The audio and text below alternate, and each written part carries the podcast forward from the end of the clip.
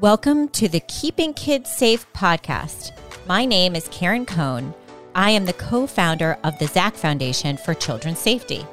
This is your number one resource for all things related to your child's emotional, physical, and social well being. Now, I'd like to introduce my co host and my friend, the executive director of the Zach Foundation for Children's Safety, Megan Ferraro. Hi, Karen. I'm so excited that this week we have a truly special guest.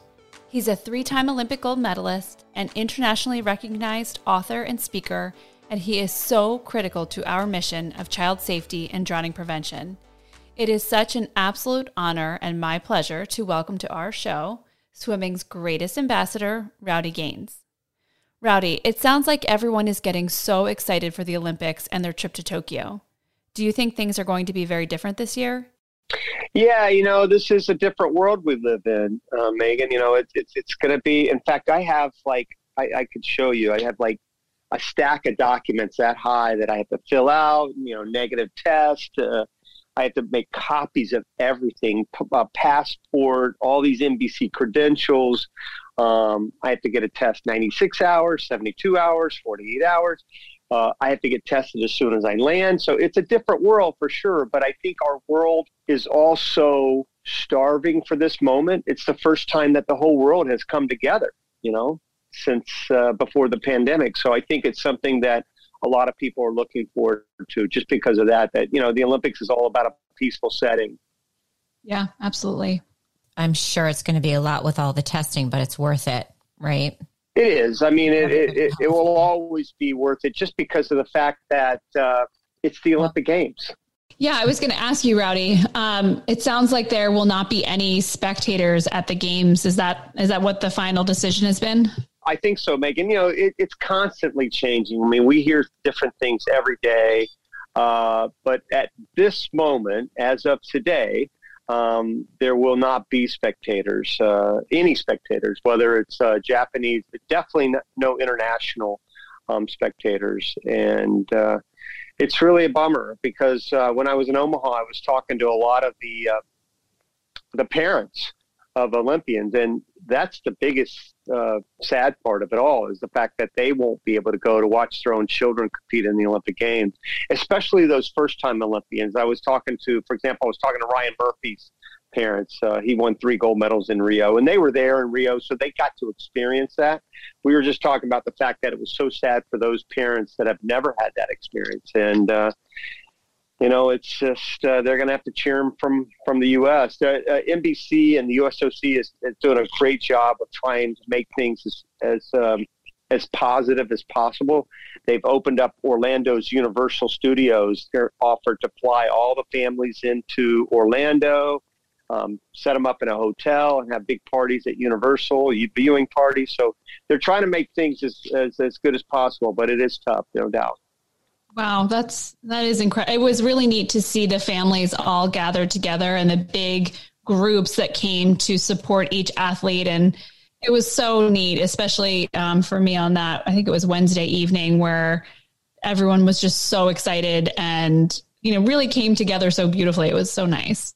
Yeah, it was. It really was. You know, the, the Olympic trials certainly brings out that if you're not familiar with it, it's it's really the most dramatic meet in the world, including the Olympic Games, because it's just so hard to make our Olympic team. Um, uh, yeah, there there are a lot of events in the United States that if you would, they only take top two, right, first or second, and that's it. A lot of kids, uh, a lot of events like the women's hundred back, you could have finished fifth or sixth there, and that fifth or sixth place finisher would win a medal at the Olympics. That's how good our country is in the sport of swimming, and yet they don't even get a chance to go. So when they do finally get that chance, like you said, it's a it's a beautiful moment. What I was going to say is I loved how during the night sessions that they did the pomp and circumstance for all for all the qualifiers. I loved that. Yeah, you know, uh, you're right. Music. Yeah, you're right, Karen. It's so cool how USA Sw- USA Swimming and and of course the USOC really try to make it special for our kids. When I swam at the Olympic trials, not to talk about myself, but in 1984 there were probably about 300 people there, and that was all family. You know, Uh, we we did it in Indianapolis at a pool. It wasn't even a, a pool that was set up in an arena.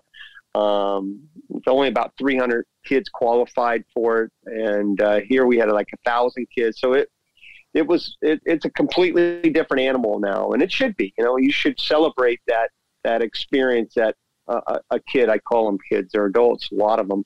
Um, actually get to have at an Olympic trials to actually try to make an Olympic team because we were figuring it out uh, when I was at U.S. Olympic training camp a couple days ago, and I was sitting there with uh, one of the uh, Olympians. I think it was Caeleb Dressel, and he was saying, you know, there's 400,000 swimmers excuse me, in our country, the USA Swimming, and only 0.00004 percent make the Olympic team. So it's like oh, the wow. odds are astronomically against you to make the team. And so when it does happen, as you said, it's a celebration. Yeah. So special. So, Rowdy, tell us when do you leave for what is your what does the next couple of weeks look like for you? Uh, I, I leave or left, depending on when this airs, July 14th. Um, so uh, you know, I uh, I head to Japan pretty soon, and uh, I will be there until August 6th. And then Megan, what I talked to you about, my daughter um, um, Emily is getting remarried August 7th. So I land in Salt Lake City August 6th, and she gets married the next day. So it's going to be crazy for sure. Oh wow, that's incredible! Yeah. Congratulations. it's so exciting. Yeah, it is. It, it's great. It's great for her. We're, we're uh, my wife Judy and I are very happy for her, and she's got three little girls, and um, he's got two little girls. So now I have four daughters and five, soon to be five granddaughters. So it's oh my gosh. I think I'm done with girls. Let me tell you. You'll definitely go down as a girl dad and granddad. Oh, sure. It'll be on my tombstone, Karen, no doubt about it. well, that's exciting. I, you know, this morning just came uh, from Teddy's swimming lessons. He's, um, you know, four, so we've been doing swimming lessons for the last awesome months, and he's starting to make some real progress. Right for at first, you're like, oh, he got in without crying. This is awesome, and now he's starting to, you know, do his big arms and his kicking. So he's really making a lot of progress, which is so exciting to see. But man, it is really was really so incredible to see just the strength of these athletes that were competing.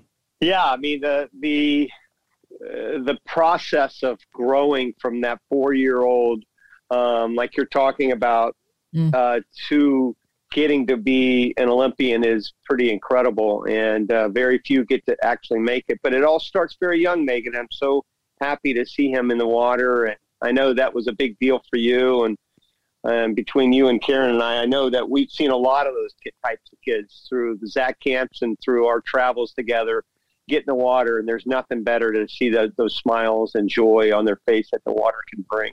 So when you see a like a let's use a 12 year old for example who wants to be an Olympic athlete one day, what what would be the top three pieces of advice you would give that child? Um, well, uh, I think the first one is definitely kind of corny and cliche-ish in a way, but it really is the most important one. I mean, it has to be.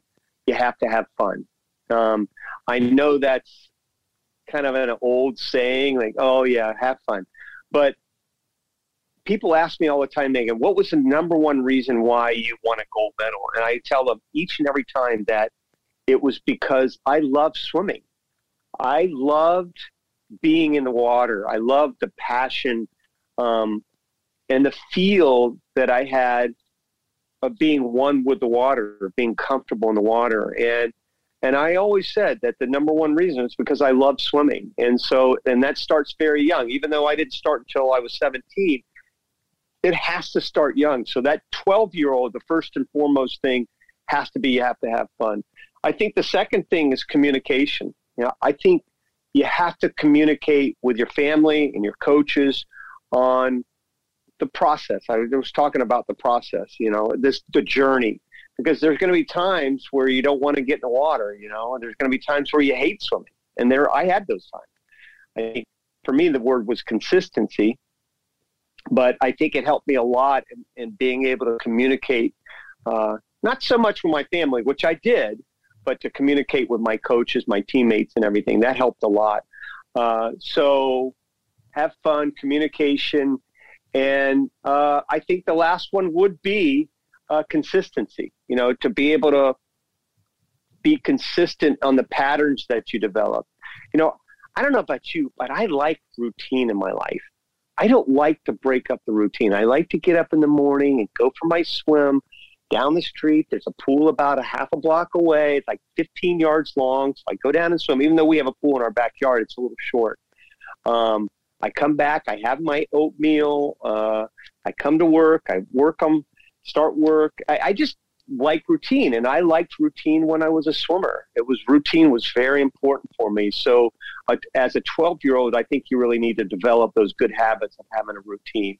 Yeah, and I always love to I love when you share your story too about how you actually didn't start swimming and you didn't find swimming until you were 17. You just mentioned that briefly now, but I always love for you to share that too because even if it isn't a sport that you find or really any sport that you find when you're younger, you can still start and do well uh, at, you know in your later teen years. And, and Karen, you're so right, and that's that's the message. I think that's the one message I try to get across to our Zach Zach Camp kids is the fact that it's never too late. You know, it, I'm living proof of some skinny little punk kid from Winter Haven, Florida, mm-hmm. um, to be able to have this dream inside and to be able to achieve that dream. And believe me, if I can do it with, you know, not a lot of, uh, not a lot of uh, I don't want to say gifts uh, because I do believe that I was born with a gift, but uh, really the, the, cards stacked against me for sure. Um, then uh, then anybody can. And you know, I tried out for five other sports before I tried out for swimming. I went out for football, baseball, basketball, golf, and tennis, and I got cut in each one. And so that message to those kids is always be, you know, and again, it's a, you know, here I come up with another cliche: is you just never give up on your dreams, um, because my belief that, and it's just the truth. I, I, think we are all put on this earth for a very specific purpose, um, and uh, sometimes it takes a little longer to figure out what that purpose is. I think Zach was put on this earth for a very specific purpose, and uh, I think he's showing that right now. You know, of what what his family's been able to accomplish in his memory. And so for me, it was um, it was something that I try to tell children across um, every platform that it doesn't have to be swimming; it can be anything you want it to be. For me, it just happened to be swimming. That's right. I, I think my I think my tombstone will probably read. Besides the fact that I'm, it, the tombstone will read girl, dad, girl, grandpa. It'll probably read Rowdy Gaines dash swimmer, and uh, and that's okay. I, I I'm okay with that. You know, I'm okay with being remembered as a swimmer. You know, uh, I love our sport. I love um, I love the water very much. And you've also been so successful in your announcing as well. Hmm. Um, I don't know that I know that we know the story of how you transitioned to announcing. I don't think I've ever talked about it with you and Megan. I, I so you're way too young to remember. Megan is way too young to remember. But there used to be there used to be this sporting event called Battle of the Network Stars, and they they would have these different network celebrities compete against each other. So ABC, CBS, you know, NBC, they'd all compete in, in a bunch of sports, and one of the sports would be swimming. And so this fledgling network called ESPN back in 1985 asked me to commentate on the swimming. It was here in Orlando, Florida. And I said, yeah, sure, I'll come in. I don't know what I'm doing. Um, but that that was the start of it. And just kind of one thing led to another. And uh, next thing you know, I'm calling my eighth Olympics. And 35 years later, I'm still doing it. And you do it with such verve and excitement. We love it. We love it. Uh, yeah, I mean, uh, I I don't know half as much as some you know people that you know know the technical part of the sport, but you can't deny my love for swimming. That's for sure, and I think that's one reason why I continue to do it. And um, can, I continue to thrive is because I just love the sport so much, and uh, I hope that comes across, especially in the Olympic Games where nobody knows anything about swimming. I mean, it's funny, Karen. I get asked, "What are those flags for? What's the it's a starting platform. What's that thing on the back of the starting platform? What are those lane? Why are the markers in the pool different colors? I mean, it really is uh, something that you really have to begin with uh, teaching somebody all about swimming at the Olympic Games. And so mm-hmm. the Olympics is not the technical part, it's more about telling the stories of the athletes. You know, uh, Annie Lazor, I'll give you a quick example. Annie Lazor, who made the Olympic team in the 200 breaststroke, um, finished third in the 100, finished third in the 100 uh, five years ago at the trials, and her father passed away about two months before the Olympic trials. And, you know, her teammates kind of wrapped their arms around her and it, it, a lot more details than that. But it was just, you know, her story was really genuinely a story that you really were pulling for. And we hope to be able to tell that story in Japan. Well, I can tell you, Rowdy, that passion that that you're describing comes through the TV screen. So it's one of my favorite parts about watching the Olympics is hearing not just you, but all the announcers who are so dedicated and committed to the athletes, to the sport, and to conveying that energy to everybody watching from their home. So I think, especially for an Olympics where there won't be spectators, um, that's such an important element to bring to those of us that wish we could be there. Oh my gosh, that's so funny, Megan. You say that no spectators. They'll hear me. right now, my voice is going to stand out. It's kind of like echo in the whole place when I'm starting to scream bloody murder as they come down the stretch. So uh, that'll be that'll be a fun part of it all for sure. They're going to have to like put me in a box because you know first they said they were going to allow Japanese fans, but no cheering, no clapping. You couldn't yell. And I was thinking, how am I going to do this? You know, they're going to have to put me like in a glass cage or something because there's no way I'm going to be able to, you know, call a race without yelling, you know, or getting into it. Uh, so yeah, that it, will be fun to be there and uh, call a lot of really great races. And will Dan Hicks be there with you? Yeah, Dan, Dan and I will be calling our seventh Olympic Games to, together. We started in 1996 in Atlanta and have been together ever since. And it's the longest uh, anybody ever has worked together in Olympic history. So we're we're pretty proud of that, and uh, so it's uh, it's pretty cool. Yes, you both you have such a natural relationship with each other. Yeah, yeah, you're right, Karen. He, he's such a great guy, such a kind and gentle soul. Um, I think that's one reason why we work together so well because we really do uh, first of all, have a lot of respect for each other. Uh, mm-hmm. I, I, really consider him a huge mentor of mine.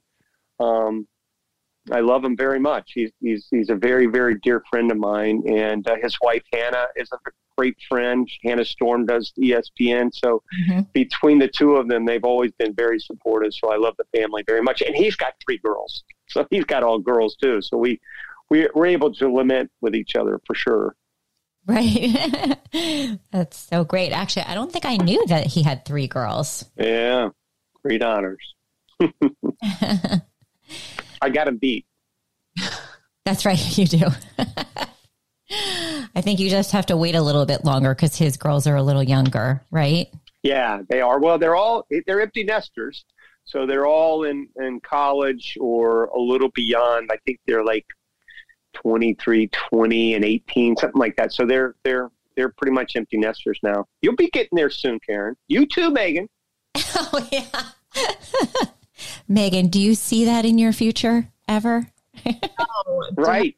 it feels like I know they always say the they say the days are long but the years are short. Yes. I, yeah. I can tell you with with a high degree of certainty that the last year has felt so long being in my house. I can't even imagine. Pandemic. Right? I mean, that's just incredible that you have to, you have to, you've had to endure this pandemic with uh, young children. I've always felt very, yeah, I felt really bad. I felt, you know, bad for everybody, you know, with children, regardless of how old, but uh, that had to be very difficult, you know. And uh, so, Everything else is going to be a piece of cake now, Megan. I know. How could anything else seem hard again? Right. we got all the hard stuff out of the way and we've just, I'm planning to go in. I turn 40 in a few weeks and I'm oh planning oh that the next decade is going to just be a breeze. Yes. Everyone's got a great foundation laid for them and it's gonna, it has to be. I'm just manifesting it. right, exactly. if I manifest it, it will become true. God will. Right. Tell us who are the athletes we should be looking for. Of course, we know the big, big names of the athletes that were in the last Olympic Games, but who are those that are maybe newer to the sport or younger to the Olympic Games and that we haven't heard much about before? First of all, you're, you're going to look at the two big superstars that we have in the sport, and that's Caeleb Dressel. He's the best male swimmer in the world. And you've got Katie Ledecky, who is the greatest female swimmer in history. So those two alone will win a lot of medals. Uh, Caeleb's got a chance to win up to seven medals. Katie has a chance to win up to like five or six medals. Um, and and then it just kind of filters down from there. You know, you still have Ryan Murphy coming back, the best backstroker in the world, who won uh, three golds in Rio. Um, you've got Simone Manuel, who made the 50 freestyle. She didn't make the 100, but she made the 50. She she'll be back. Um, and then uh, Lily King, of course, in the breaststroke. She's the she won gold in Rio. Um, and then you've got a lot of young kids. Uh, they're they're like 11 teenagers on this team in 2021, and it's crazy how young um, and new these kids are to the sport. I mean, you've got a, a young 15 year old named Katie Grimes who made the 800 freestyle, and literally that was the event that Katie Ledecky made back in 2012 when she was 15. Uh, and then you've got this, this girl named Torri Huske, who's uh, 16. That's really good. Could could win a gold medal. Um, and then you've got a lot of young guys that not a lot of people have heard of, and we're going to have to do our job in telling their stories. So it's a really young team for sure. Um, this kid Michael Andrew, who's really really good, um, 22, um, and he's been around a long time. But his first Olympic team, he'll swim two, three, four, five events, um, and could medal in all five. So it's uh, pretty wild. Uh, the, the the great stories that we're going to be able to tell about all these athletes. You posted a picture recently of um, you jumping up and high fiving fans after you won uh, your Olympic gold medal. And um, it just is such a beautiful picture and so nice to look back upon. I don't think I really was watching the Olympics when you were last, when you, when you swam. Uh, no, you wouldn't have. I appreciate anybody that cheers for a swimmer. you know, we don't get a lot of that in between the Olympic Games. So when we do get it, I, I certainly try to show that appreciation. Actually, I think it's that picture behind you over your right shoulder. Yes, Megan. Uh, this is uh, uh, this is the cover of my book, but um, so yeah, so this is this is uh, the picture right there. Can you see it? Yes. So I uh, this won a Pulitzer Prize, believe it or not. Really? Um, this is ha- hanging in a museum in, in the um, Pulitzer Museum in Washington D.C. It's pretty cool, right? Wow, um, incredible! Yeah, so it, it's actually the picture of me and my teammates. Those are those are actually teammates of mine who sat in the uh, far end of the 50 meter pool. So when we walked around the pool after we got our medal, mm. we were able to uh, we were able to you know reach up and try to uh, thank my teammates. So those were uh, I, I, did the same thing with fans going around, but it was really my teammates that I kind of stood there and really um, soaked it all in because there's no way I would have won without them either. You know, I, I talk about winning three gold medals and giving one to my mom, one to my dad, and one to my coach, and I always say I wish I could have won 40 because I would have given one to each one of my teammates on that team because we really were uh, a big family. Well, knowing your story and what it took for you to get to that Olympic Games, having seen, was it a 30 for 30 that ESPN did? Yeah. Yeah. He, having heard you tell your story over the years and then seeing the 30 for 30 and then seeing that picture, I get emotional when I see it because man, you had to work hard to, to be at that Olympic Games and, and to win those medals. And it's just such a neat story that you have. Oh, well, thank you, Megan. I, I certainly wasn't the best swimmer. I mean, uh, I so I won the hundred freestyle. I was seated third going in from the preliminaries, and and to be quite honest with you, it, of those eight swimmers, I probably should have been fifth or sixth. Um, we could have swam that race ten times, and I probably would have won been fifth or sixth in nine of them. and uh, but I just had that one magical moment in in '84. Now in 1980, I would have been the best swimmer because uh, I was at the peak of my career, and course we didn't go in 1980 because of the boycott. But uh, in '84, I was I was kind of hanging on by the skin of my teeth, and uh, and just it was you know it was certainly it was simply magical the way it all went down. I just swam the perfect race, and my coach prepared me perfectly. Uh, it was it was it was pretty cool. I imagine that you were able to provide a lot of insight for athletes that thought they were going to the Olympics last year. I mean, what a unique story that you have, and no one ever could have predicted that the Olympic Games would have been postponed. No, you're so right, Megan. I've probably been on at least a hundred Zoom calls, podcasts, stuff like that, with teams around the country. Uh, because a lot of the coaches reach out to me and ask me to, hey, can you speak to my team? A lot of pro teams, college teams, club teams, and because I can empathize uh, with them. Now, what I went through was really devastating to an athletic career. Um, what we've all gone through uh, the last year and a half, it, it, you know, it's a matter of life and death. So it, it, it, it is a little bit apples and oranges, the comparison, but I can certainly feel their pain in having that delay, the, the, the, the emotions of denial and then anger and then, you know, complete sadness that just overwhelms you. And then, um, you know, you, you, you turn the corner and you start to accept it. Um, and then you start getting motivated. And that's kind of the emotions I felt.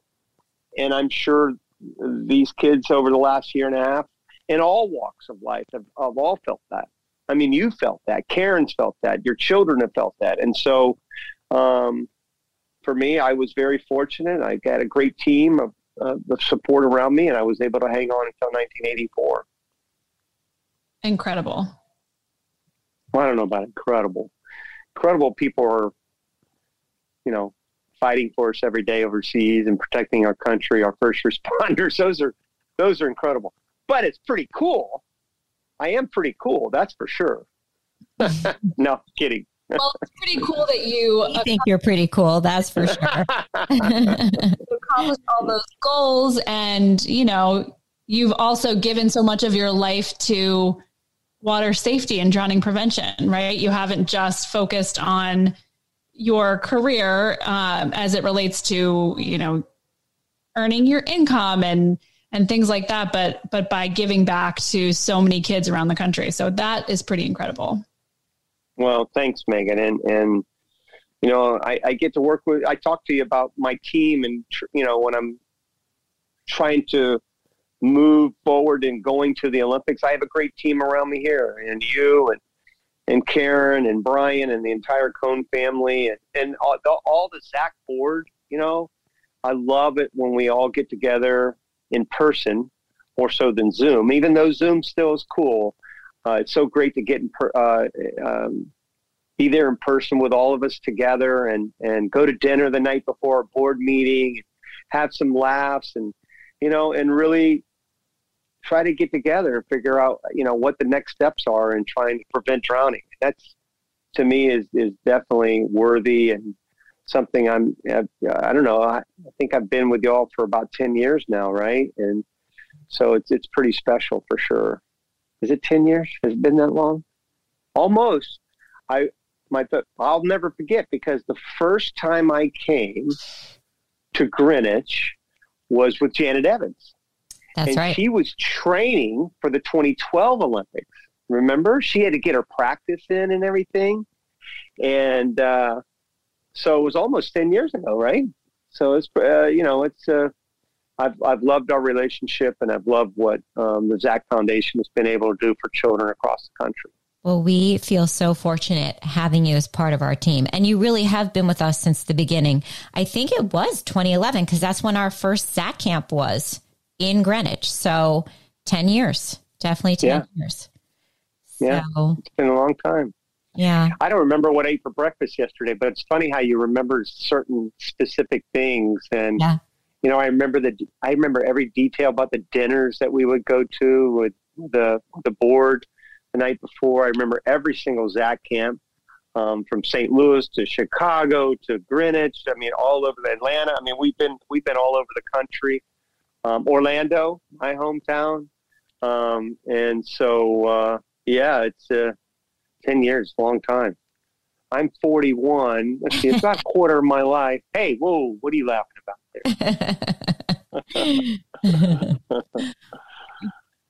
People are doing the math. They're going, "You're 41. Wait a second. If you swam in the 1984 Olympics, boy, you would have had to been like five years old."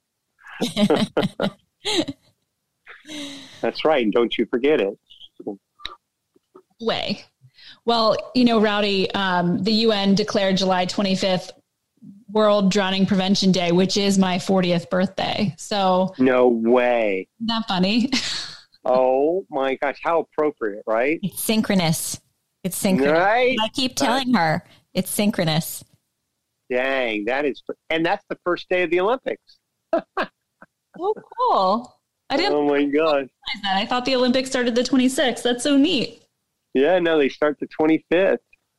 Oh, we need to have a big party that day. Right. Yes. Right. If you Let's do, do let's zoom me in. I'll zoom you in. I'll zoom in. Al- although I'm 12 hours different. So you're going to, if you're having a party at 8 o'clock at night, I'll have to zoom you at 8 o'clock in the morning in Japan.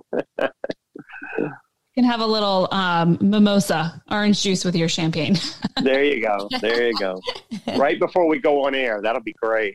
Because, you know, the finals are in the morning over there. Interesting. Be, yeah, because they'll be live in prime time here. So cool. Wow. Yeah. What a neat experience that's going to be. Yeah. Now, will they have like an Olympic village that the media will stay in, or will you stay in a more traditional hotel setting? Uh, we'll stay in a hotel. Yeah, NBC rents out basically an entire hotel. So uh, the Odaiba Hilton, I think, and uh, we're right there in the smack dab in the middle of it. And, you know, there's a lot of protocols that we're going to have to follow. We have to basically self quarantine for three or four days, and then we're only allowed to go from the hotel to the venue uh, for 14 days. But that's fine with me anyway, Megan. That's all I do anyway. I don't go anywhere any Olympics before. So I'm not going to change my routine now. And I'm there to do a job. So I literally go from the pool back to the hotel. So for me, it's no big deal. We want to wish you all the best in Tokyo. Safe travels, and hopefully you'll um, have a. Um, you know what? Is that? Can you hear my dog barking? A little bit, but probably just as much as you can hear my kids chatting in the next room. or you can hear my cat or see my cat jump up. So I know, I ought wanna be see fun for everybody. I know exactly. Dogs and kids and cats. Cats. It's, we're a family. What else would anybody expect? We're not professional. This we're family, right? We're, we're families getting together, having a chat. This is great. People love it. That's right. Well, we want to say thank you so much for talking with us today. And we are thrilled to wish you all the best while you're in Tokyo. And we'll see you when you're back. Thank you, Karen, very much. I look forward to uh, coming up and spending some time with you guys. Um, give Brian and all the kids uh, my very best. Give them a big hug. Tell them I love them very much. And Megan, you do the same, and I'll see you guys soon, okay? Sounds great. Good luck. Thanks. This is Megan Ferraro and Karen Cohn from the ZAC Foundation. And we look forward to speaking with you again soon.